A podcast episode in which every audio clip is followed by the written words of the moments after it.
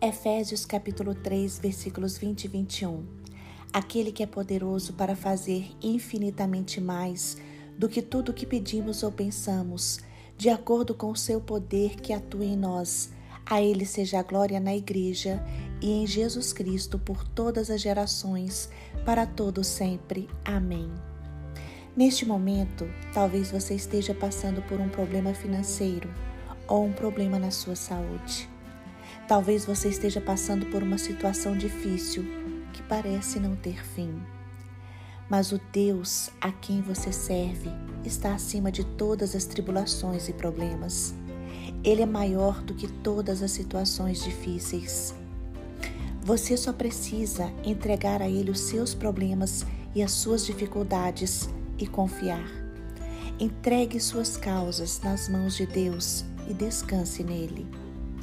Não permita que as lutas dessa vida minem a sua fé. Não se esqueça, o Senhor pode fazer muito mais do que aquilo que você pede ou pensa. Não entre no jogo do inimigo. Não se desespere. Não se entregue ao desânimo. Não desista. E sim, permaneça firme na presença do Pai.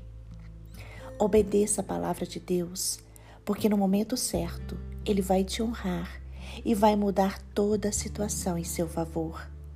Busque a Deus todas as vezes que você se coloca na presença do Pai e ora.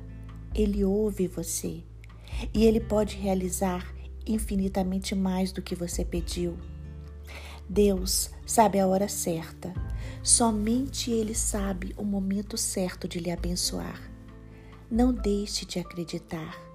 Somente glorifique a Deus com louvores, glorifique a Deus com a sua vida, glorifique a Deus com ações de graça. Deus é poderoso e ele vai agir em seu favor.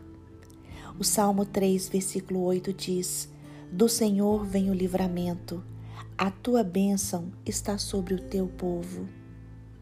Lembre-se, Deus traz à existência aquilo que não existe.